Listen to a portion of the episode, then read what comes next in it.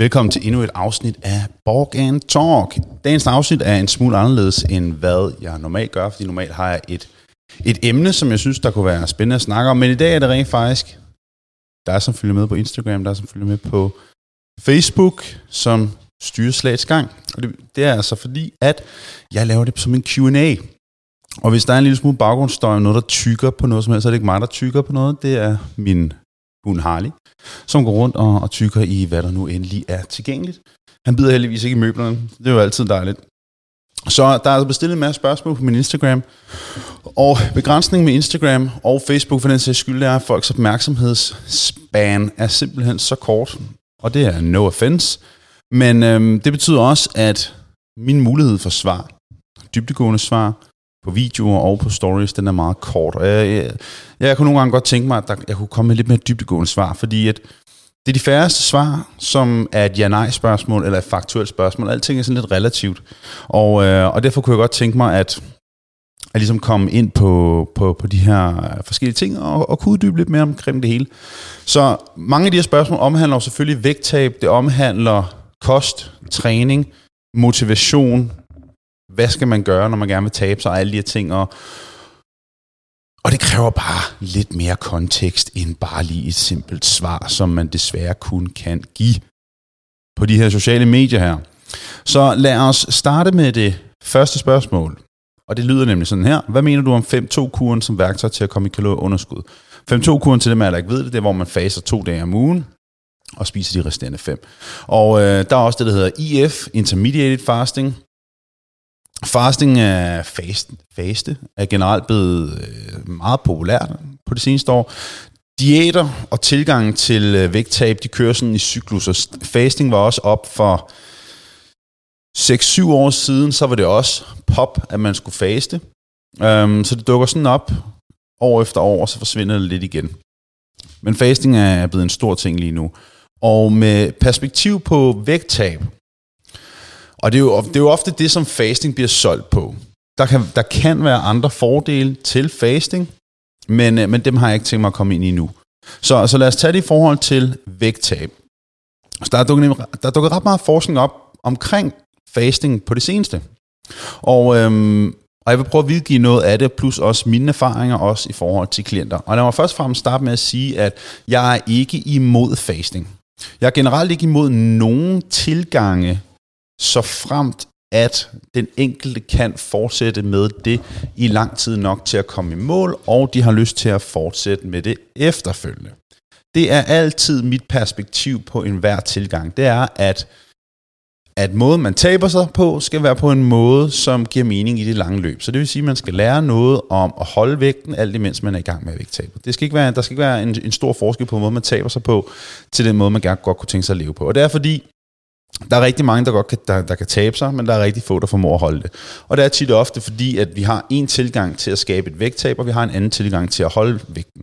Og de, ting, to, altså de to ting er ofte langt væk fra hinanden, og det er fordi folk de går til ekstremerne, når de gerne vil tabe sig, men så kommer de tilbage til det virkelige liv, og de skal ikke længere tabe sig, og så falder det hele fra hinanden. Og det er, fordi de ikke har fået værktøjerne til at rent faktisk kunne holde vægten.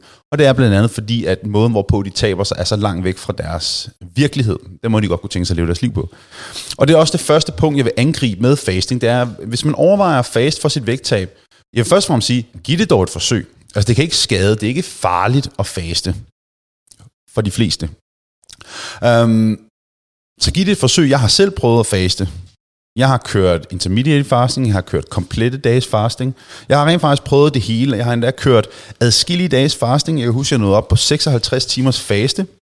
Um, og mine opfordringer var, at jeg, jeg lavede dengang personlig træning en til en. Det var, at jeg havde blevet ikke mere energi, tværtimod jeg havde mindre energi de timer, hvor jeg ikke spiste. Jeg havde en tendens til at spise langt mere, end, end, end sådan, hvad jeg egentlig synes, der var behageligt. Også lige så meget for min beklageralarm bag hvad jeg synes, der var behageligt for, for min mave, for at få den mængde energi, som jeg havde brug for, den mængde kalorier, jeg havde brug for. Øhm, og jeg oplevede generelt bare at være mere træt på grund af fasting. Plus mine træninger led under det. Jeg var ikke lige så stærk, jeg havde ikke lige så meget energi, lige så meget overskud fra det. Plus min ånden var virkelig forfærdelig. Og det er det, der er med fasting, det er, at man får altså en virkelig dårlig ånde, når det er, at man ikke har spist ret mange timer.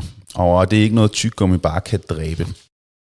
Men lad os tage fat i det første punkt, og det som fasting ofte bliver solgt, øh, solgt til, eller hvad skal man sige, det er sådan hovedargumentet for rigtig mange, der gerne vil tabe sig, og det er også det spørgsmål, lyder på. Så man har vist, at altså fasting kontra en kontra spisning jævnt fordelt ud på dagen, der er ikke nogen forskel i forhold til udbyttet af fedttab, så frem kalorierne er de samme. Så det vi altid skal huske på, det er, at kalorieindtaget er at det, som dikterer, hvor meget fedt man smider. Um, og det er uanset, hvad for en tilgang man bruger, om man er på ketosediet, om man er faster, om man spiser uh, gen, uh, helt normalt, går så en normal mad, um, om man laver paleo, om man bruger suppekur, om man bruger nubekur. Altså det er fuldstændig irrelevant. Det er mængden af kalorier, som dikterer, hvor meget fedt man smider. Sådan er det bare. Og, og man har også forsket det her med keto kontra en, en regulær tilgang. Fordi keto-publikummet siger, fortæller også tit, jamen du, fordi at du ikke får nogen kulhydrater, så bruger kroppen fedt som energi, og det er korrekt. Problemet med det er bare, at de tager ikke med i, i den fortælling, at så længe kalorierne er de samme, gør det ikke nogen forskel, hvad kroppen bruger energi på. Og det samme gør sig også gældende med fasting, fordi når man ikke, når man ikke spiser noget de første mange morgentimer, så har I sikkert hørt den her med, at så bruger kroppen fedt som energi. Og det vil den gøre. Den vil nemlig bruge, øhm, hvad hedder det, den vil oxidere det fedt, som vi har på kroppen, som energi, eller det fedt, som vi har i, i, i maven, i vores øh, tarmsystem. Og det lyder jo som udgangspunkt enormt interessant, enormt spændende. Vi, om, vi kommer dog tilbage til det oprindelige Nemlig at, jamen, hvis kalorierne er de samme, så gør det ikke nogen forskel, at du oxiderer mere fedt. Det er også derfor, at man ikke ser et større fedttab i folk, som træner fastet, kontra dem, som træner ikke fastet. Hvis man for eksempel dyrker motion tidligere om morgenen, hvis man styrketræner, laver kredsløbstræning, whatever, så vil man oxidere mere fedt. Og på papiret, på papiret lyder det godt, men det resulterer ikke i et større fedttab alligevel når kalorierne er de samme. Så kalorierne er altså det, som afgør, hvor meget fedt det er, man smider, og, og det er derfor, at om man gerne vil faste, eller man ikke vil faste, jamen det, det handler mest af alt om en personlig præference, og, og der, hvor man er hen i forhold til sine dietære udfordringer. Så Alan Aragorn og Brand Schoenfield i kan google, hvem de er, men de er lige kommet ud med et, øh, et stykke papir, en undersøgelse, forskning på området, hvor man har taget en masse forskellige forskningsresultater og ligesom kogt dem ned til, hvordan er fasting kontra en regulær øh, spisegang. Lad mig lige have mig undskyld en gang, jeg skal lige have taget Harlis. Så er vi tilbage igen. Der var lidt for meget baggrundsstøj. Og, øhm, og det, som man fandt ud af her, det var, igen, man skulle huske på, at forskning ændrer sig hele tiden. Forskning forandrer sig hele tiden. Og øhm, det var nemlig, at først og fremmest i forhold til protein, så var og muskelopbygning, muskelpreservering, så, havde, så var fasting en udfordring. Fordi at folk de var ikke i stand til at opbygge og preservere muskelmasse i samme omfang, når de fastede, kontra når de ikke var fastet. Og det er blandt andet sådan noget med, at man skal have tilstrækkeligt med protein hver tredje, fjerde, femte time, for at holde proteinsyntesen høj, osv. osv., osv. Jeg vil ikke kede jer med de her øh, forklaringer her. Så det er altså et ret vigtigt element af det. Det er simpelthen, at, at man, man bygger potentielt ikke lige så meget muskelmasse, og man preserverer heller ikke muskelmasse. Og hvis du har fulgt med på mine sociale medier, så ved vi, at fra 40-årsalderen, så daler muskelmassen med 1% om året. Kvinder taber mere end det, op til 2% om året. Um, styrke daler med årene, og det her er altså, når man passerer de 40 år, så begynder muskelmasse og styrke og muskelkraft at dale år for år. Så, og, og det er jo i vores interesse at preservere muskelmasse, preservere styrke og muskelkraft, især med alderen. Fordi vi ved også, at muskelmasse, styrke og muskelkraft er altafgørende for, at vi kan leve et sundt og et raskt liv. Hvor meget muskelmasse man bærer på kroppen, spiller en kæmpe rolle for, hvor mange år man er på den her jord her og er velfungerende. Så, så det er en af de første problemområder. Det næste problemområde, det er, at, nu skal jeg lige huske det helt korrekt, at intermediate fasting, som var det, at Alan Aragorn og Brand Schoenfield, de, øh, de, de undersøgte, det var, at folk, som havde problematisk, eller et, et, anstrengt forhold til mad, de vil potentielt kunne være mere udsatte under IF. Og det er jo klart, fordi du sætter nogle, nogle meget klare restriktioner op med, at du må ikke spise på bestemte tidspunkter, du skal stoppe med at spise på bestemte tidspunkter. Og det skaber altså en hel del udfordringer til, til folk, som har et anstrengt forhold til mad. Og det er noget, som enormt mange har. Vi kan se, hvor mange mennesker, der lider af BED, altså Binge Eating Disorder, vi var til, øhm, vi var til et foredrag, som Landsforeningen for Spiseforstyrrelser afholdte, og udviklingen af BED inden for de sidste 5-10 år er helt enorm, og, den, og det, er, det er skræmmende, hvor mange mennesker, der bliver ramt af det her. Og der er rigtig mange mennesker, som ikke engang ved endnu, at de rent faktisk har en spiseforstyrrelse. Vi, vi, vi kender umiddelbart spiseforstyrrelser som anoreksi og bulimi, og megareksi. Megareksi, muskelmasse, anoreksi, hvor man spiser meget lidt, og bulimi, hvor man brækker sig. Og de her ting kan godt gå på kryds og tværs. Um, så, så intermediate fasting har, skaber altså nogle udfordringer til folk, som har et enormt anstrengt forhold til mad. Med det sagt, så vil enhver form for øhm, dietær opsætning, retningslinjer, skabe udfordringer for rigtig mange mennesker, som har et anstrengt forhold til mad. Øhm, fordi man kan sagtens have en spiseforstyrrelse, som på daværende tidspunkt ikke er aktiv, og man er ikke nødvendigvis bevidst om det. Og det er jo det, der er interessant, det er bare fordi, man, hvis man nu finder ud af i en 40-års alder, jeg har en spiseforstyrrelse, det, det, du har ikke nødvendigvis fået spiseforstyrrelsen. Bare kom, Harley. Det var godt. Jeg skulle lige have Harley op.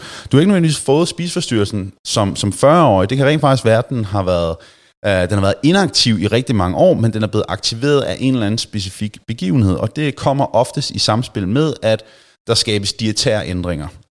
Øh, eller der sker jo et eller andet i ens liv, som, som gør, at måden, man anskuer sin kost på, bliver ændret. Um, så det er altså også vigtigt at, at huske på, at spiseforstyrrelser er ikke noget, der, der, der nødvendigvis opstår fra den ene dag til den anden. Det er noget, som for dem, der har en spiseforstyrrelse, især når hvis det kommer i øh, jo ældre øh, med alderen, jamen så er det altså også noget, som kunne have været, altså det kan have været noget, som er blevet hvad skal man sige, etableret i allerede en tidlig alder, men i så fald, det, det sidste for at få bæret til at flyde over, det er først sket i, øh, hvad hedder det, i, øh, i, i, i de her, den her senere alder her. Og så er der selvfølgelig det, det sidste punkt, som er det her med, at skaber det et større fedttab at fjerne morgenmad, fjerne tidlig spisning. Nej, det gør det ikke, ikke så længe kalorierne er de samme. Og, øh, og det er jo det, vi ligesom vender tilbage til gentagende gange. Kan fasting, intermediate fasting eller 5-2 være et, et brugbart værktøj for nogen? Det kan det helt bestemt. Det kan det absolut. Øhm, fordi du sætter en restriktion op på, hvornår du må spise, og det betyder, at uden at tælle kalorier, uden at sætte en større rammesætning op, at du potentielt spiser mindre. Og igen så siger jeg jo potentielt, fordi du kan sagtens nå at indhente det mængde kalorier i de senere eftermiddagstimer. Det var det, som jeg personligt oplevede, det var, at jeg, at jeg spiste bare proportionelt det mere senere på dagen, øh, og havde derfor mavesækken endnu mere fyldt, og jeg tænkte faktisk meget mere på mad, end jeg gjorde ellers. Og, og jeg kan generelt ikke lide at sætte restriktioner op i forhold til mad, at du må ikke gøre det her, du skal Øhm, du skal holde dig, holde dig inden for det her vindue og spise. Og det er især fordi mange af de mennesker, som, som vi har med at gøre, det er folk, som har et relativt anstrengt forhold til mad, og de vil gerne lære at kontrollere de her ting. Med det sagt, jeg vil også gerne give intermediate fasting noget, noget, noget positivt. Og det var nemlig, at jeg oplevede, at jeg blev langt bedre i stand. Jeg gjorde det her i tre måneder, hvor jeg kørte intermediate fasting, og nogle dage udfordrede jeg fasten med øh, 1 til 2 og noget et enkelt gang op til 3 døgn, som var bare sådan en personlig udfordring. Jeg vil ikke anbefale at gøre det, men, men det var nu, jeg endnu en gang gjorde. Og, øhm, og jeg, hvis jeg lyder lidt for puset, så lige ved de her, jeg, jeg har jagtet Harley rundt på kontoret, fordi han ville lege. Han troede, jeg skulle lege, vi skulle lege. Men jeg vil egentlig bare gerne have ham ud af kontoret, fordi han bliver ved med at hoppe rundt og gå ind i ledningerne. Så er jeg sådan lidt, brother, you gotta take it outside, man. Så nu står han uden foran døren. Nu må han simpelthen, øh, han må holde lidt ud. Uh, men det, som jeg fik ud af det, det var, at jeg blev i bedre stand til at lytte på min uh, mæthedsfornemmelse. Jeg, var, jeg er blevet i bedre stand til at kunne potentielt udskyde noget mad, Øhm, hvor at det her med at, at spise hver x antal time, eller jeg spiser altid for eksempel mellemmåltid halv 10, jamen jeg fik faktisk nemmere ved at måske udskyde lidt og bare vente til frokost, fordi jeg måske egentlig reelt set ikke var sådan sulten, og det var faktisk mere spørgsmål om, at det har jeg altid gjort. Så, så der har altså været nogle, nogle positive ting, jeg fik ud af at faste, og, og prøve at have gjort det en periode, men jeg kunne aldrig finde på at gøre det øhm, resten af mit liv. Og, og det er trods alt en vigtig komponent i det. Så, øhm, så hvis man ikke kan se sig selv faste resten af sit liv, så ser jeg ingen grund til at begynde at lege med intermediate fasting. Øhm, samtidig, hvis man ikke har et anstrengt forhold til mad, så er der heller ikke nogen grund til at nødvendigvis lade være. Man kan lige så godt prøve det af og, og, og se, hvad, hvad kan det gøre for mig det her. Øhm, men det, der sker men ligesom, ligesom så mange andre dietære forandringer i forhold til der, hvor man kommer fra, det er, at hvis du begynder at faste med en hensigt om at tabe dig, og de andre fordele, der nu kunne være, jamen så fører det som regel også flere ting med sig. Du begynder som regel at tænke lidt mere over, jamen jeg vil gerne faste for at tabe mig. Jamen langt de fleste vil alligevel komme til at ændre, hvordan de spiser. De vil komme til at fokusere på mere flere grøntsager, fokusere på mere fuldkorn, flere fibre, mere protein. Um, så de kommer automatisk til at skabe nogle dietære ændringer alligevel. Og det bliver så ofte krediteret til fasting, men det er jo så bare fordi, at du har sat dig nogle retningslinjer, og den her øgede bevidsthed om mad, den gør, at du ender med at, og træffe nogle bedre beslutninger i forhold til det. Så, så det skal man altid have i mente, og det samme gælder keto, det samme gælder alle, alle mulige andre tilgange, det er, at, at så snart man beslutter sig for at følge en eller anden tilgang, hvis man er kontinuerlig med den, så fører den bare også ofte til mange andre beslutninger. Fokus, det kommer til at betyde, at du måske går lidt flere ture, kommer til måske til at styrketræne. Så der sker som regel flere ting. Det er sådan en compounding effekt, at, at en beslutning fører flere gode beslutninger med sig. Øhm, og, og, og det synes jeg er, er de vigtige pointer i forhold til fasting. Næste spørgsmål. Det er sværere at tabe sig efter jeg er fyldt 40. Er det en dårlig undskyldning, eller er der noget om snakken? Jeg lavede faktisk en video omkring det den anden dag. Langt de fleste af vores klienter er plus 40. Uh, øh, og der er uden tvivl nogle reelle udfordringer, som sker ved alderen.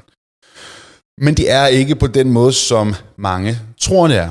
Uh, fordi mange tror, at deres forbrænding Forstået på den måde, ens hvilestofskifte, ens hvileforbrænding, ens basale metaboliske rate, at den falder. Og den falder ikke i en udtalt grad, når man rammer de 40. Den falder med alderen, men ikke i et så stort omfang, så det gør en afgørende forskel. Så der, hvor at den største forskel ligger, det er i de øh, ændringer, der sker på ens livsstil og ens øh, prioriteringer samt de fysiologiske forandringer, der sker med alderen, som kommer igennem livsstilsvalg. Så, så det er blandt andet, at hvis du nu har, lad os nu bare sige, at du er 40 år gammel, lad os sige, lad os sige at du er 45 år gammel, du har aldrig trænet i dit liv, du har måske haft det occasional periode, hvor du har styrketrænet og dykket noget konditionstræning, sådan lidt on-off, øh, og du har aldrig rigtig haft for mange kilo, det har bare været sådan, du har været super glad og tilfreds. Og så i, i, i de her 5 år 40 års alderen, så kommer kiloene lige pludselig snigende. Så det man typisk ser i folk, som jo ældre de er, det er, at de er mere inaktive. Så med alderen kommer inaktivitet, der kommer øh, børn, der kommer karriere, der kommer lige pludselig et skift af fokus. Og det skift af fokus gør blandt andet også, at man forbrænder mindre af de her, øh, på grund af de her ting, jeg nævnte før. Derudover, da du var yngre, du havde måske ikke nogen skader, nogen skavanker, alderen havde ikke presset sig ind på din, din, din fysik endnu, men som du har passeret de 30, det oplever jeg, jeg er 32, så begynder knæ at gøre ondt, hofterne gør lidt mere ondt, lænden er lidt mere sådan brokker sig lidt mere, når du stopper om morgenen. Altså, din krop fungerer bare ikke lige så godt, som den gjorde før.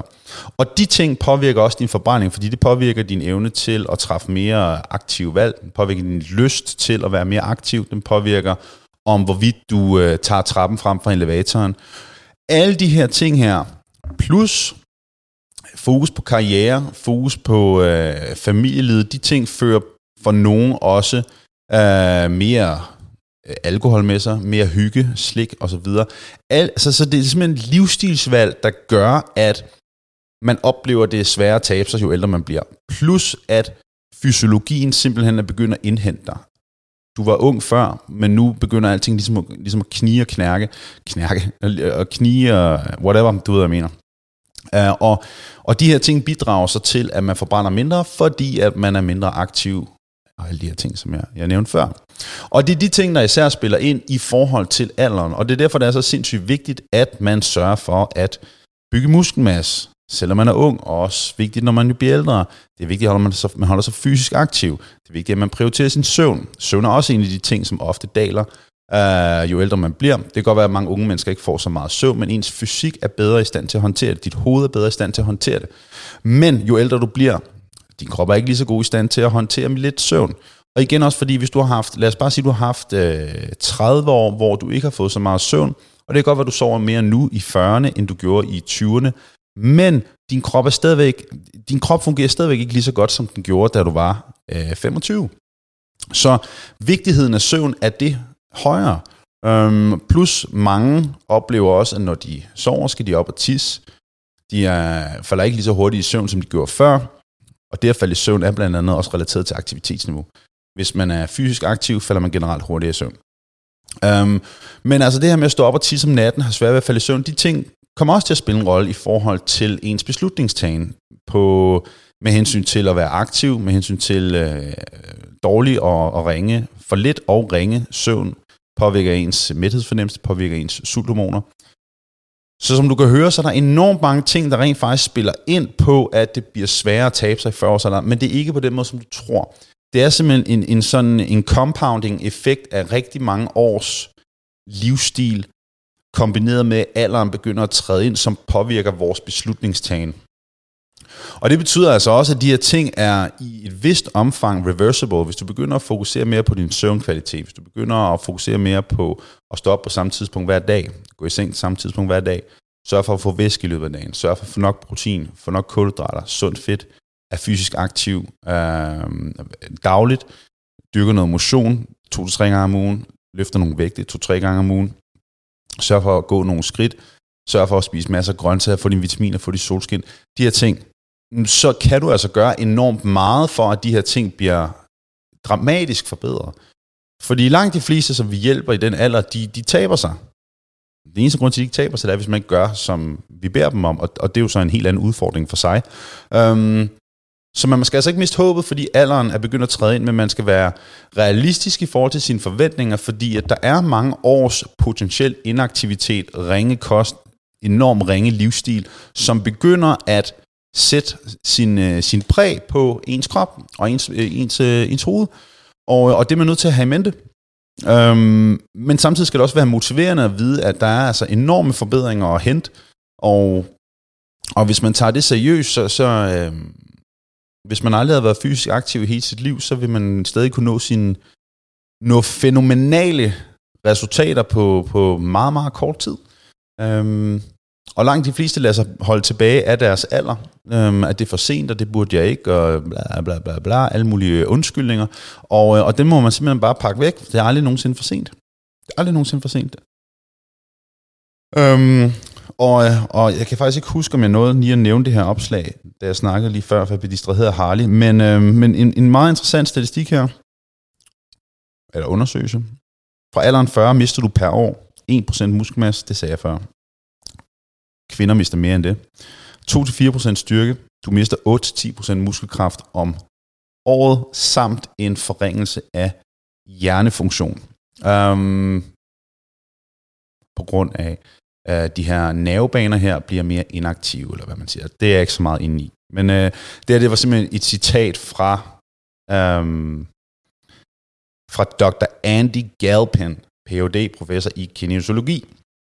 Um, og det er jo rimelig voldsomt. Så altså, hvis man ikke gør noget for at holde sin, sin krop fysisk aktiv, øh, give den rette ernæring, den rette søvn, den rette hvile, træne sin hjerne, træne sin krop, jamen så, så står man altså med, øh, med det her at skulle stå til regnskab overfor.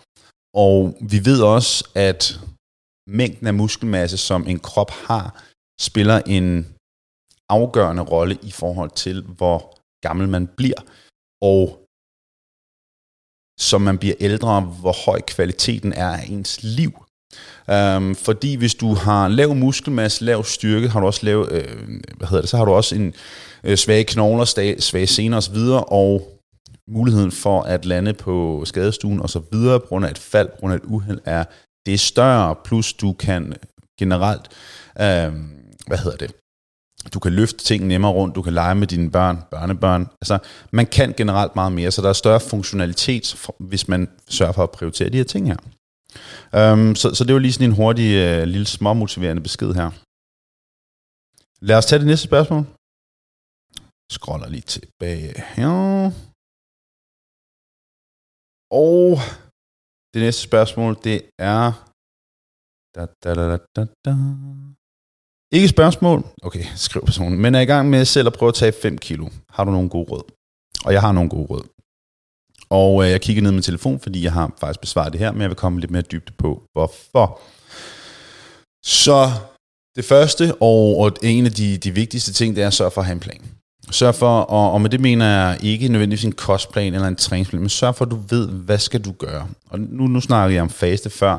Jamen, du vil gerne tabe dig, okay, jamen er det igennem faste, eller er det igennem en tallerkenmodel, er det igennem at spise flere grøntsager, er det igennem at tælle kalorier, er det igennem kostplan? Altså, hvad er det? Hvordan skal du nå derhen? Du er nødt til at have en plan. Og, du, og jo mere konkret den kan være, jo bedre og jo mere effektivt er det. Fordi nu er vi, nu er vi inde i januar måned, og nytårsfortsættet, de begynder at øh, langsomt dale fra. Og, og det er jo fordi, man træder ind i et nyt år, jeg vil gerne tabe mig. Langt de fleste nytårsfortsæt er baseret på vægttab. Øhm, og så siger man til sig selv, jeg vil gerne begynde at motionere, jeg vil gerne begynde at spise sundere. Og det er super gode målsætninger, det er super gode øh, nytårsfortsæt, men de er ikke særlig konkrete. Der er ikke så meget, man kan forholde sig til. Øhm, hvad er omfanget af at spise sundere? Du kan jo ikke spise, de færreste gider at spise sundt hele tiden, og det behøver man heller ikke. Hvad er omfanget af motion? Er det altid at være så aktiv som muligt, når det er muligt? Igen, det bliver meget flyvsk, det bliver ikke særlig konkret. Så have en præcis plan.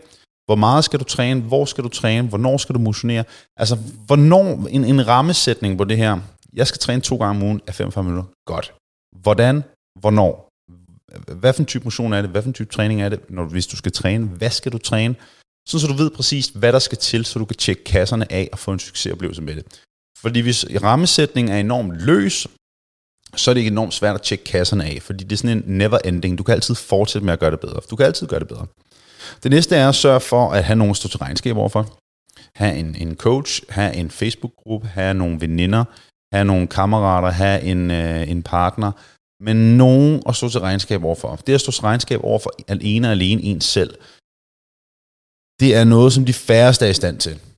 Og øh, især med noget, som jo er udfordrende. Hvis man gerne vil tabe sig, så er det jo fordi vægttab er udfordrende. Fordi langt de fleste har prøvet at tabe sig før. Så have nogen at stå til regnskab overfor.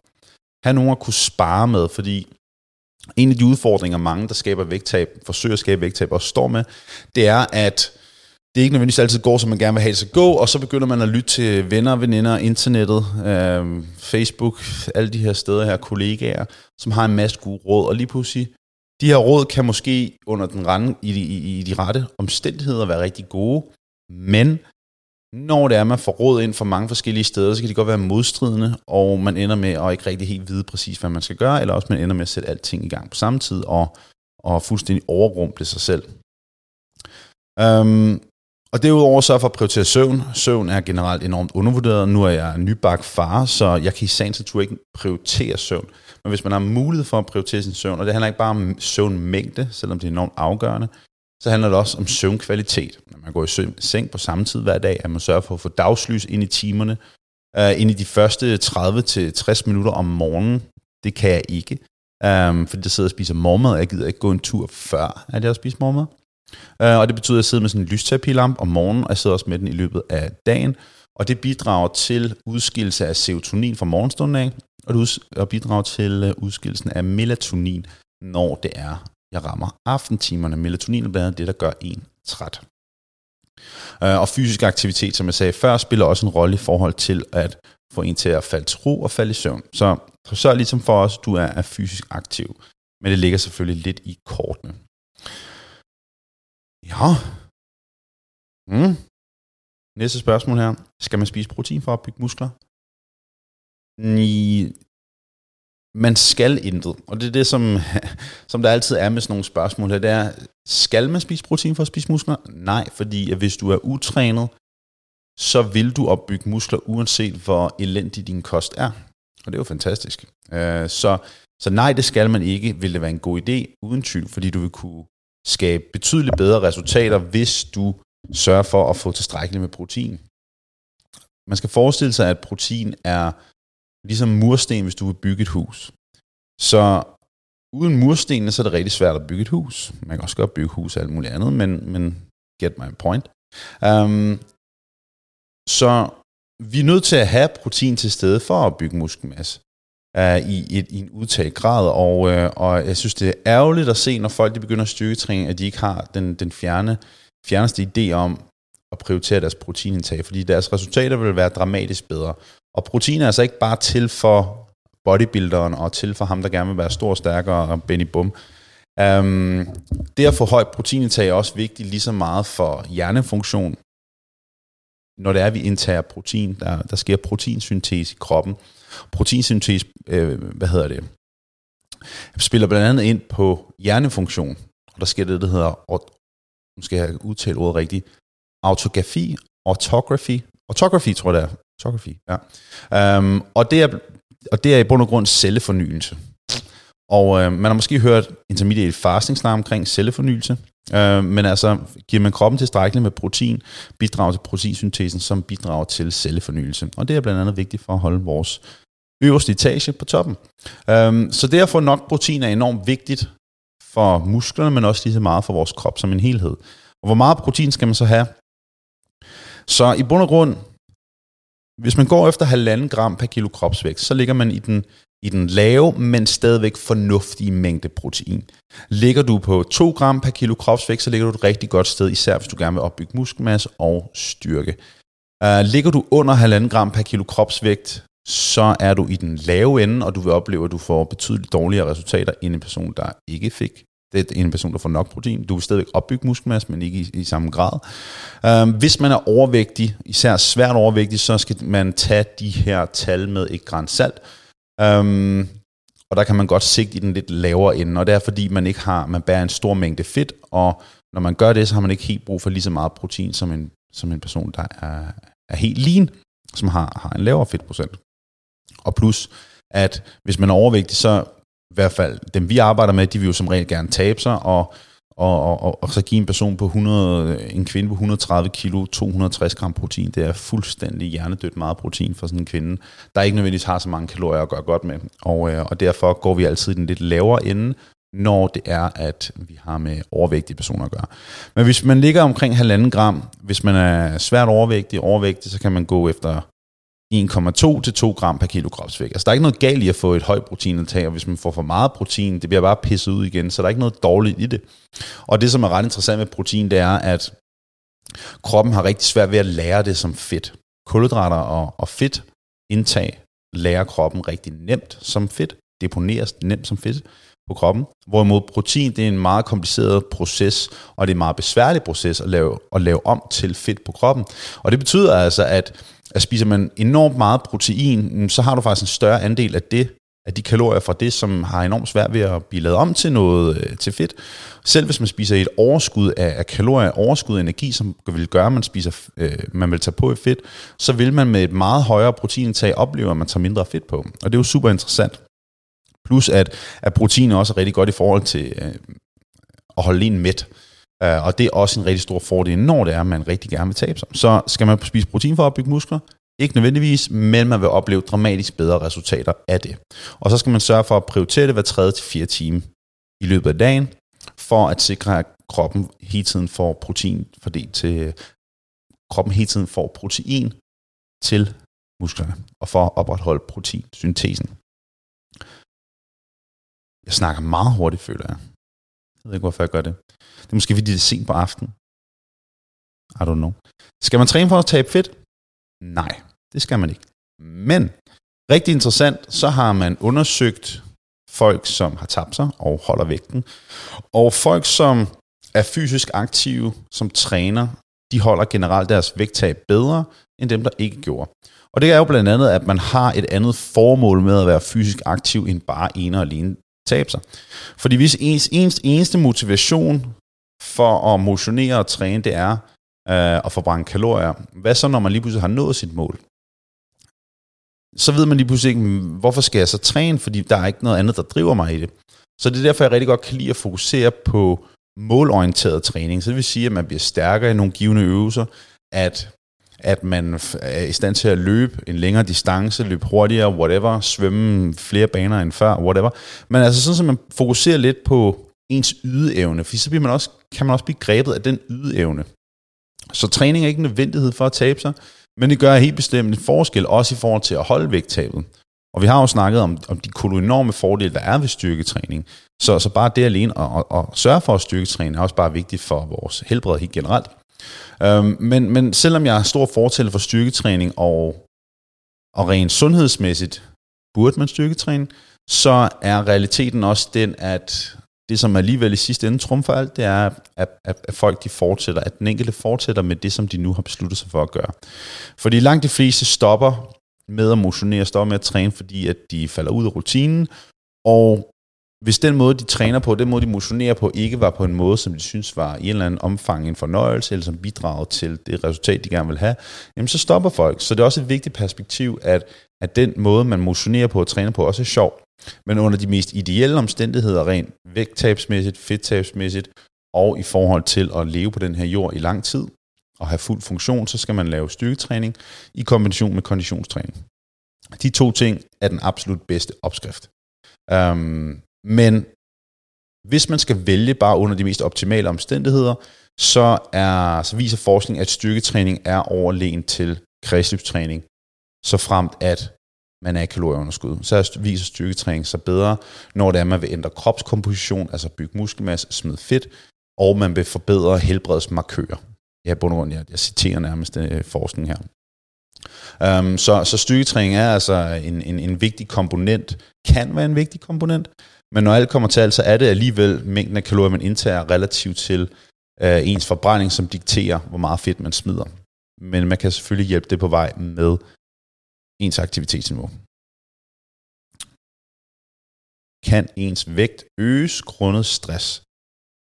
Den her person her følger kostplanen fuldt ud, men har alligevel taget 2 kilo på. Så ens vægt vil fluktuere på et dagligt, såvel som et ugentligt basis, og kroppen kan snilt hobe væske fra den ene dag til den anden. Og jeg har sådan en god saying, der hedder, hvis du tager fedt, hvis din vægt stiger hurtigt, så er det væske. Hvis din vægt falder hurtigt, så er det væske.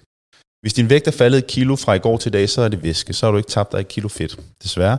Ligesådan, hvis du har taget et kilo på den en, en dag til den anden, så har du heller ikke taget så meget øh, fedt på, så er det også bare væske. Så, så man skal altid kigge på ens vægtfremgang i, i et større billede. Og, og, og det vi godt kan lide at gøre, det er at kigge på den tendens, der er i forhold til vægtstigningen eller vægttabet eller stabiliseringen hen over 3-4-5 uger. Fordi det er først her, du kan skabe dig et reelt billede af, hvad for en retning bevæger jeg mig i. Så, så man skal aldrig panik, hvis vægten stiger fra den ene dag til den anden, og det, som påvirker ens vægt på et dagligt, såvel som et ugentligt basis, det er, hvad har man spist af mad, hvor meget har man spist af mad. Kulhydrater binder for eksempel væske, det gør saltholdig mad også. Så man vil binde flere, mere væske, hvis man har spist saltholdigt og kulhydratholdigt mere end normalt, øhm, selvom ens kalorier er de samme. Øhm, og så vi har fysisk aktivitet, det binder også væske i kroppen, eksempelvis hvis man har løbet et maraton, hvis man har gået ekstraordinært meget en dag, hvis man har styrketrænet meget hårdt en anden dag, så binder man mere væske af det. Men i bund og grund er det ikke noget, man skal tage udgangs... Man, skal ikke, man, skal ikke, man kan ikke bruge det til noget andet, man skal bare vide det. Um, for man skal aldrig nogensinde lade være med at træne dagen inden en vejning for at veje mindre. Fuldstændig ligegyldigt. Og så fokuserer man på, på det lille billede frem for det store billede og, og, og det er problematisk. Derudover, hvis man ikke får nok søvn, det vil også påvirke, hvor meget væske ens krop ophober. Får man for lidt søvn, så ophober man generelt mere væske, og øh, det skyldes, at kroppen stresser i godsøjen mere, end hvad den ellers ville have gjort. Ens organer fungerer ikke lige så optimalt.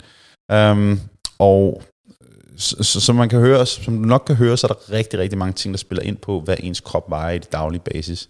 Men har man ikke tabt sig hen over 3, 4, 5 uger, så er det fordi, man simpelthen spiser for meget, bevæger sig for lidt, eller en kombination af de to. Øh, om man ved det eller ej, om man synes, man spiser lidt eller ej, er fuldstændig irrelevant. Hvis man ikke taber sig hen over 3-5 uger, så er det, fordi man ikke er kalorieunderskud, og så skal der ændres på det, på et eller andet. Øh, og det kan også lige så meget være bare ændre på den plan, som er rent faktisk, eller at følge planen bedre simpelthen. For det er jo også udfordringen for rigtig mange. Skal vi se her. Næste spørgsmål. Hvis man har nemt ved at tage på på maven, men samtidig gerne vil træne sin numse stor, hvad gør man? Så det man er nødt til at gøre, og det man er nødt til at acceptere, når det er, at man gerne vil opbygge muskelmasse, især hvis man gerne vil opbygge muskelmasse i et lidt større omfang. Så hende her, hun vil jo tydeligvis gerne opbygge en, en bagdel, en popo. Så når det er, at man skal bygge muskelmasse, der er nogle specielt nogle, nogle omstændigheder, der kræves, for at man kan opbygge muskelmasse og smide fedt på samme tid. Eller opbygge muskelmasse og vedligeholde fedtmasse. Og de omstændigheder er, fordi det er nemlig afvielser til det, som er reglen. Og reglen er nemlig, at for at der skal bygges muskelmasse, så kræves det et overskud af energi, fordi muskelmasse, for at danne nyt væv, det kræves et overskud af energi. Det vil sige, at det kræves et overskud af kalorier. Det kræver ikke et særligt stort overskud af kalorier, men det kræves et lille overskud. Men, men det her gælder altså ikke, hvis man er nybegynder, hvis man ikke har trænet lang tid, hvis man ikke har haft, haft optimal kost, træning, øh, søvn osv., altså at, at der bliver optimeret på de her ting, fra hvor man kom fra. Hvis man er overvægtig, kan man også godt gøre de her ting. Og så er der selvfølgelig sådan noget som øh, steroider, som desværre bliver brugt rigtig meget nu til dags. Det er også noget, som gør, at man kan begge dele. Så det her det er altså sådan nogle, hvad skal man kalde det, outliers, som gør, at man kan begge dele på én gang. Øhm, og realiteten er bare, i hvert fald med de mennesker, vi har med at gøre, som er almene motionister og almene danskere, der er ikke nogen topatleter, det er, at, at langt de fleste kan optimere på rigtig mange ting. Så det vil sige, at langt de fleste af vores klienter, som gerne vil opbygge muskelmasse, de bygger muskelmasse og smider fedt på samme tid. Fordi at de ikke har haft deres kost, deres træning og alle de her ting optimeret. Uh, og bare fordi man går op og dyrker, og dyrker cirkeltræning med nogle maskiner og drikker en proteinshake, så er der enormt meget optimering, der allerede kan finde sted der. Så, så det man skal huske på, det er, at selvom man træner, selvom man synes, man spiser fornuftigt, så er der for 9 ud af 10 stadigvæk enormt meget, man kan optimere på. Jeg kan også optimere på rigtig mange ting i forhold til at forbedre det her, øh, i forhold til at forbedre min, min, min, øh, mit udbytte. Så man kan altid skabe forbedringer. Så, øhm, så det kan man. Man kan godt smide fedt og bygge muskelmasse på samme tid. Men når så snart man, har, man er kommet videre fra det her med, at man ikke længere er nybegynder, ens kost og træning kan ikke optimeres dramatisk, så er det der, hvor man er nødt til at acceptere, at man er nødt til at lægge et overskud af kalorier for at bygge muskelmasse. Og det er derfor, at langt de fleste, især kvinder, aldrig opnår betydelig muskelmasse, fordi de er hammer bange for at tage på. Det er som om, at i hvert fald de mænd, som jeg har arbejdet med gennem årene, mænd har langt med nemmere ved at acceptere at tage på i fedt kontra kvinder. Uh, øh, så man er altså nødt til at tage fedt på i processen for at bygge muskelmasse. Og, og derfor er og det er derfor, man ligesom er, er nødt til at acceptere, at, at man kommer til at tage fedt på... Undskyld, lige afbrød det. Jeg skulle lige sætte øh, videooptagelsen i gang igen. Så man er nødt til at acceptere, at man kommer til at tage fedt på i processen, hvis man gerne vil skabe de bedste omstændigheder til at opbygge muskelmasse. Men det man jo bare skal huske på, det er, at man kan jo altid smide det fedt igen. Øhm, så det er sådan en byttehandel, man skal gøre sig. Vil jeg bare gerne holde den fedtprocent, jeg har resten af, af mit liv, eller hvad det måtte være, og acceptere, at mine resultater deraf nok ikke er så gode, som de kunne have været, eller er jeg villig til at tage lidt fedt på i processen, som jeg altid kan smide igen, fordi jeg gerne vil have det her ekstra udbytte. Um, og nu ved jeg, at langt de fleste er selvfølgelig ikke ligesom mig, men, men jeg, er, jeg har trænet i 17 år, og jeg har i, i det første sidste år, jeg har stoppet med at gøre det, at jeg havde opbyggende perioder af 8-9 måneder, nogle gange skidt i år, hvor at jeg var i et lille kalorieunderskud, hvor jeg tog fedt på i processen. Og så har jeg, havde jeg brugt 3-4 måneder om året på at smide fedtet, typisk op til sommeren, fordi der ville jeg gerne være i lidt god form. Ikke? Um, men det har jeg altså gjort stort set hele mit liv, og det er først nu her de senere år, hvor jeg har jeg er tilfreds med den mængde muskelmasse, jeg har. Derfor kan holde mig i en, i en relativt en rimelig god form året rundt, uden at skulle jagte mere muskelmasse og derved mere fedt. Um, og grund til, at jeg bruger mig selv som eksempel, det er, fordi mange kigger for eksempel på sådan en som mig, og tænker, ham der, han er jo i god form året rundt, og han har meget muskelmasse. Det man bare skulle på, det er al den muskelmasse, jeg har opbygget igennem 17 år, hvor jeg kontinuerligt har haft opbyggende faser, og, og faser, hvor jeg så smider fedtet bagefter. Det er ikke opbygget ved at holde en god, en, en lav fedtprocent året rundt, så ville det slet ikke have været muligt overhovedet. Så det er meget vigtigt at have det her i mente, når, i hver tid, når man ser nogen, der er i en god fysisk form, som har en, en, en større mængde muskelmasse end den gængse person, det er, at, at hvordan de ser ud nu, og hvordan de gør nu, har ikke nødvendigvis noget at gøre med, hvad de har gjort for at nå dertil. Og det er blandt andet det her med at have opbyggende perioder, og perioder, hvor man må smide noget fedt, som en konsekvens af den tilgang her. Så, øhm, så det var sådan en lille omkring det. Så man er nødt til at være et lille kalorieoverskud, og der skal ikke nødvendigvis mere til et par hundrede kalorier i overskud, og så tager man altså minimal fedt på. øh, i den proces. Lad os gå videre til det næste spørgsmål. Uh, uh, uh, uh. Og det har vi her. Så der er en person, der spørger, start i forløb nu, VS tættere på sommeren, overvej det, men hvad er bedst? Så øh, jeg skal selvfølgelig sige, jamen det er jo bedst at gøre det nu. Kom i gang med forløb nu. Men uden at tut mig own horn, så lad mig gribe det an fra en anden vinkel, nemlig at så den her person her vil jo gerne tabe sig op til sommer. Det er tydeligt, at de vil gerne se lækre ud i et par badebukser og en bikini ligge på stranden. Det kan jeg 100% relatere til som en, en tidligere overvægtig dreng. Um, sommeren var alfa og omega for mig, fordi det var det, jeg havde sommer, da jeg var yngre, fordi at uh, det betød, at man skulle på stranden, man skulle i, i en pool, man skulle have bare overkrop, og det var skide varmt, og jeg kunne ikke længere gemme mig i en hættetrøje.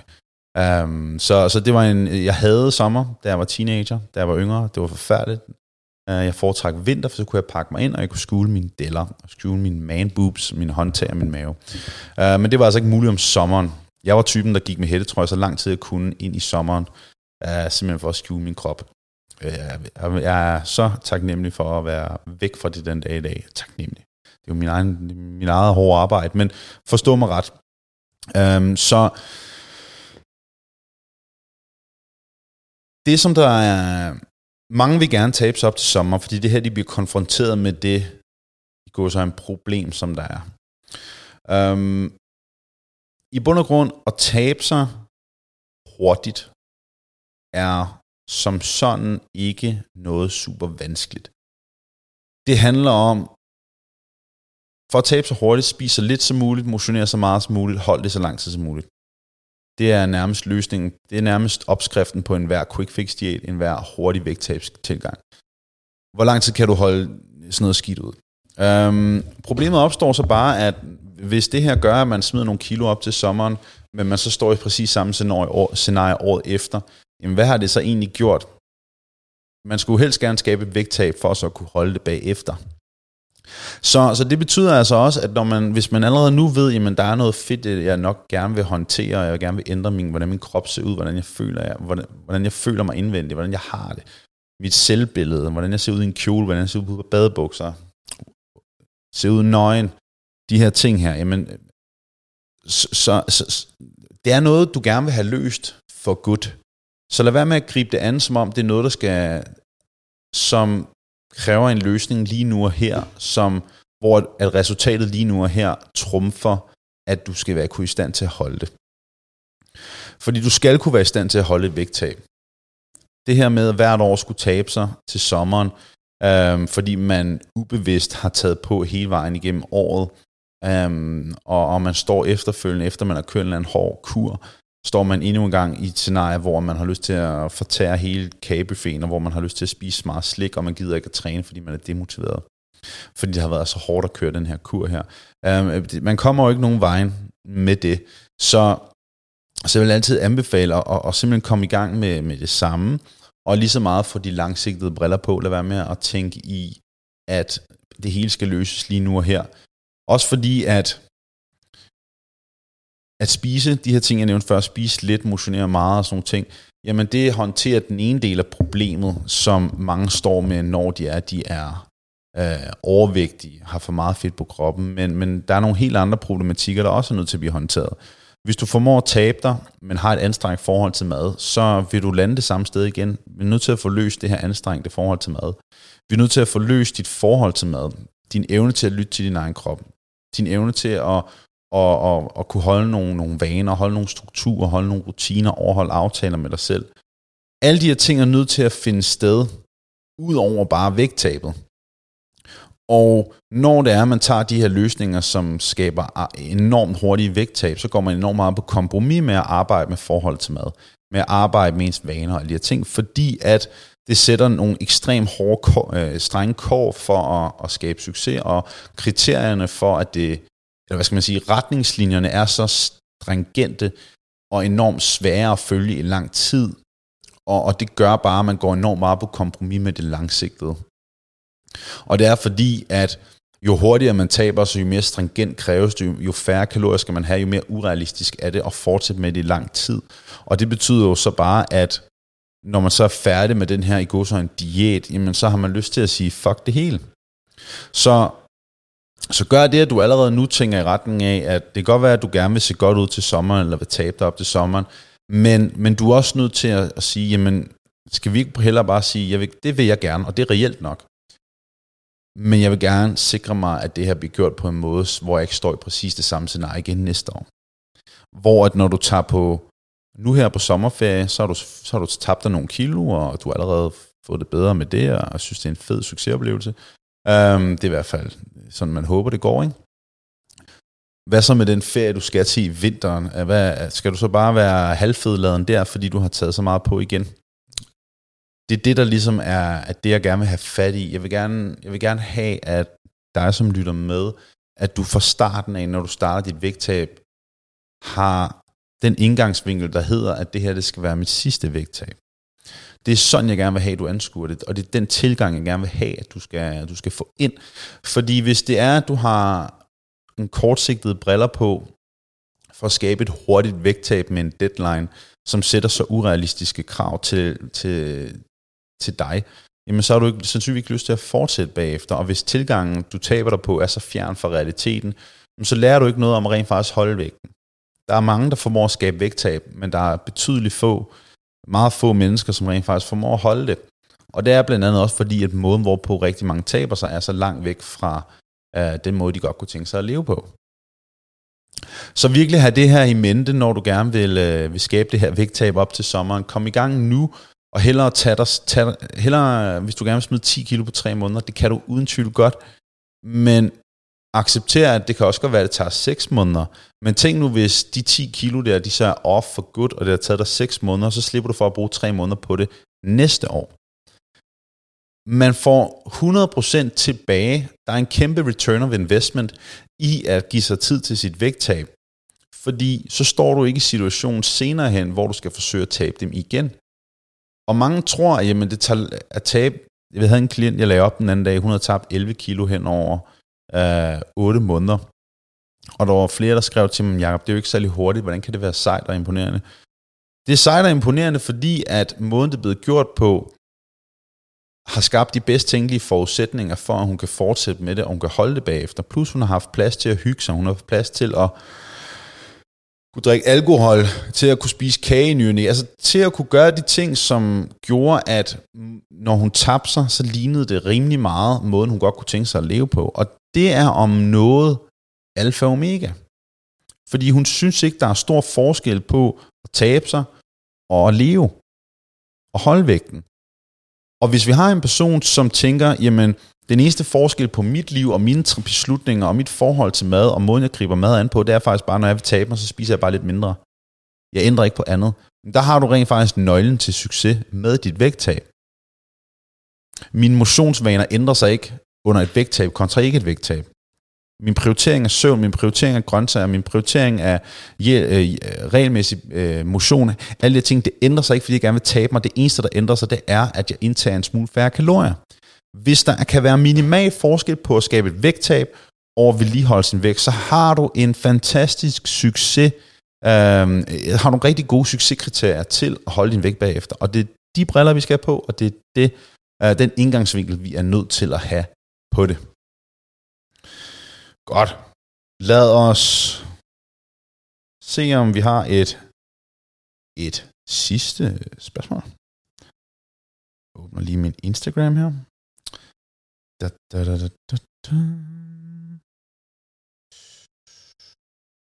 Og, og, og. Der var også et spørgsmål her. Hvilke mennesker hjælper I normalt?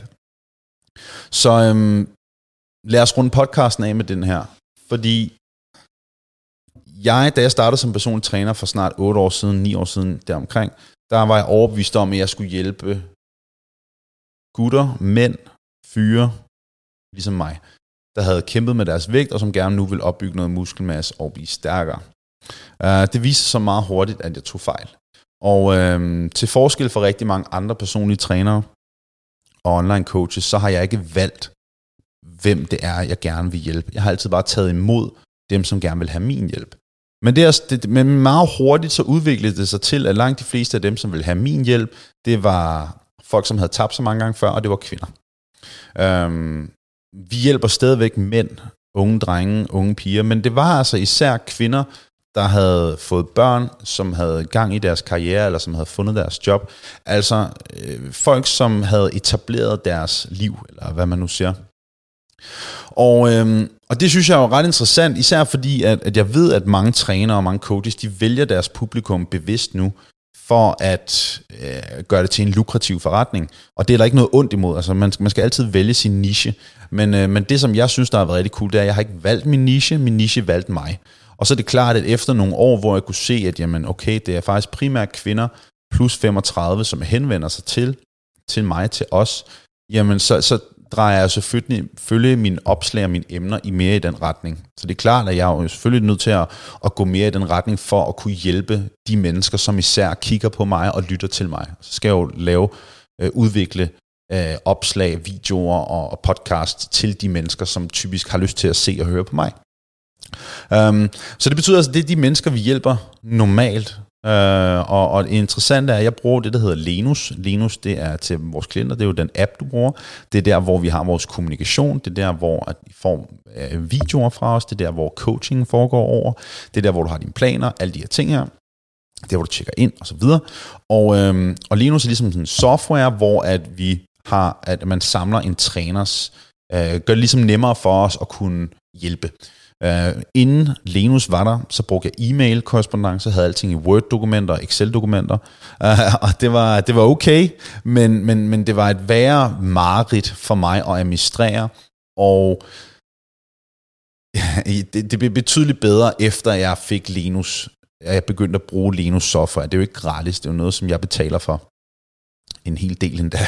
Uh, men, men det er det helt værd, fordi det gør også oplevelsen for dem, vi hjælper betydeligt bedre. Um, og hvor var det ved hen med det? Langt de fleste af, af, af de coaches, der er hos Linus, der er, er, er vi faktisk dem, som har det ældste publikum. Altså dem, som øh, det mest modne publikum. Og, og, og det er jeg faktisk ret stolt af. Og jeg skal fortælle dig, hvorfor jeg er stolt af det. Fordi jeg kan også godt tvivle rigtig meget på mig selv. Øhm, lægge ting op på sociale medier. Øh, hvem er jeg, og hvad er det for noget, jeg lægger op? Så, så, så, så og, og jeg bliver jo også usikker nogle gange, for jeg har da flere gange tænkt sådan, hvorfor fanden gider, hvorfor gider især, altså hvorfor vil kvinder, især 35 plus, lytte til mig? Jeg er en, en, en, en, en blond, trænet mange år, har en piercing i næsen og i øret, og tatoveringer på benene, kører motorcykel. Altså, hvorfor fanden vil sådan en lytte til mig? Hvorfor vil de ikke hellere lytte til en, en, en, en, en kvinde af, samme alder? Eller, og, og det har jeg flere gange tænkt over, og det har gjort mig usikker og tvivlet på mig selv, fordi jeg tænkte, hvorfor vil man lytte til mig? Øhm, og det er jo sådan en, det er jo også lige så meget mig, der, der tvivler på mig selv. Øhm, og, og, og det prøver jeg også at arbejde med, og det er blevet bedre til. Men men det har også bare gjort, at jeg sådan, altså jeg er blevet ret stolt af, at, og når, grund til, at jeg nævner det, er, det er, fordi jeg, jeg bliver anbefalet at lade være med at få en piercing. Da jeg fik en piercing i næsen, jeg blev anbefalet at lade være med at få tatoveringer. Uh, jeg blev anbefalet at lade være med at lægge billeder op, hvor jeg havde min motorcykel. Uh, og jeg er ikke rocker eller noget som helst. Men jeg blev anbefalet ikke at vise mit fulde jeg på sociale medier af folk, som vidste noget om sociale medier. Fordi at det vil ikke, de mente ikke, det ville resonere godt med det publikum, jeg havde. Og, øhm, og jeg husker, jeg lyttede til dem i meget kort tid, men meget hurtigt føltes det bare fake, at jeg ikke lagde op 100% hvem jeg var, og, og, og hvad jeg godt kan lide. Og nu, nu handler langt det meste af det, jeg lægger op, jo selvfølgelig om, om vægttab og livsstilsænding og så videre, men der er jo selvfølgelig også nogle personlige elementer, og, og jeg kan huske det bare sådan, jeg gjorde det i meget kort tid, jeg tror, det, jeg har holdt et par uger, hvor jeg var sådan, det kommer ikke til at ske det her, fordi jeg er nødt til at lægge mig op 100% som jeg er, og jeg håber og tror, at, at, at jeg resonerer bedre med hvem end der nu godt kan lide at, at følge med i det, jeg lægger op, ved at jeg lægger mig op. Og, og, og også hvis det betyder, at, at, at, at min piercing er, man synes min piercing er grim, eller tatovering, eller jeg kan ligne en bandit, når jeg sidder på en motorcykel, selvom jeg bare elsker biler og motorcykler. Um, men jeg anbefalede det her, og, og det var det værste råd, jeg nogensinde kunne have fået, fordi jeg gik på kompromis med mig selv. Um, så Ja, for at vende tilbage til pointen. Så dem vi hjælper er altså øh, især folk, som har tabt sig før, og i særdeleshed kvinder. Og, og det betyder så også, at fordi at jeg og mit team har arbejdet med kvinder i efterhånden rigtig mange år, jamen så har vi en, en kæmpe stor ekspertise i netop de udfordringer, som gør sig gældende hos det kvindelige køn. Og, øhm, og det, vi har jo selvfølgelig også mænd og forskellige øh, typer, aldre og sådan ting, men, men kvinder er især det, som vi og jeg har arbejdet med, og, og der er altså forskel på mænd og kvinder i forhold til de udfordringer, der er, og i forhold til den måde, man skal gribe dem an på. Der er selvfølgelig altid afviser, der er altid individuelle forskelle, Øhm, det er klart fra, selvom det er to kvinder samme alder osv., så, så er der jo stadig en individuel forskning, øh, forskel, og det er derfor, at, at, det, at det er en, ligesom en hands-on coaching, at man har sin egen coach, som lærer dig at kende. Men, øhm, men det gør også bare, at, at vi er rigtig gode til at hjælpe især kvinder, fordi det er dem, vi primært arbejder med. Og, øh, og det betyder også, at det at de, øh, de videnskabelige artikler, jeg deler, de ting, jeg, lægger, jeg, jeg, jeg deler blandt mig og mine kollegaer, at det er ofte relevant for kvinder, fordi jeg gerne vil have, at de læser op på øh, overgangsalderen, de læser op på de udfordringer, som kvinder har, menstruationscyklus, alle de her ting, styrketræning henvendt for kvinder, fordi jeg gerne vil have, at de får en enorm skarp viden i forhold til at kunne vejlede kvinder, og kunne fortsætte med at og ligesom forbedre den her viden her. Um, så, og jeg er enormt taknemmelig for at, øh, at kunne ja, hjælpe øh, kvinder. Og, øh, og det, det sjove til den historie, og så skal jeg nok stoppe, det er jo, at min første klient, det var min mor. min dejlige mor, som, øh, som altid har støttet mig i, i, i det her. Og, øh, og hun er min første klient, og jeg kan huske, at der gik ikke lang tid, så øh, begyndte flere og flere af hendes veninder hos mig, som, da, da jeg trænede folk en til en, og jeg har haft mange af hendes veninder og omgangskreds i forløb igennem årene. Og, øh, og det har altid været så fantastisk, uh, og se den tillid, og jeg er stadig taknemmelig for den tillid, som uh, dig, som har i forløbet, eller dig, som lytter med til den her podcast, uh, du, du rent faktisk gider at lytte til mig i 49 minutter nu, det i sig selv er imponerende. Jeg ved ikke om Simone gider at lytte til mig så lang tid. um, men altså, det, det var også bare ret cool, fordi hun min, min mor var min første klient, og så kom veninderne, og, øh, og det ved jeg ikke, jeg altid synes, det har været sådan... Øh, jeg altid synes, det var sjovere, faktisk at hjælpe uh, kvinder, som havde forsøgt at tabe så mange gange før, fordi frustrationerne var enormt store i forhold til, at de havde forsøgt så mange gange før, og de havde prøvet at etablere vaner og rutiner så mange gange før.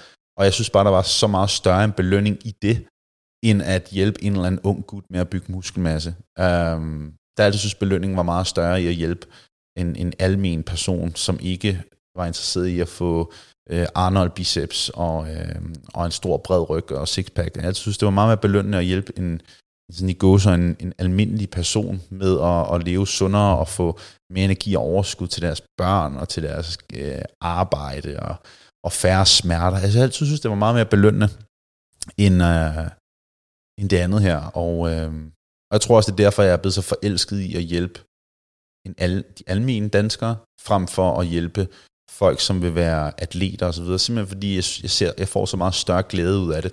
Jeg får så stor en glæde ud af at høre, at når klienter har fået bedre forhold til mad, at de øh, holder deres vægt efter et vægttab, at de bliver overrasket over, hvor meget mad de kan spise og tabe sig, at de er overrasket over, at de ikke behøver at udelukke kulhydrater, at de ikke behøver at, at dyrke vildt meget cardio. Altså alle de her ting, som de før har troet, og som de før har tænkt, at var nødvendige for vægttab, alle de her myter bliver lige pludselig fjernet, og, og lige pludselig åbner der sig en verden af, at et vægttab kan rent faktisk godt være overskueligt og ikke så avanceret, som det ofte bliver gjort til.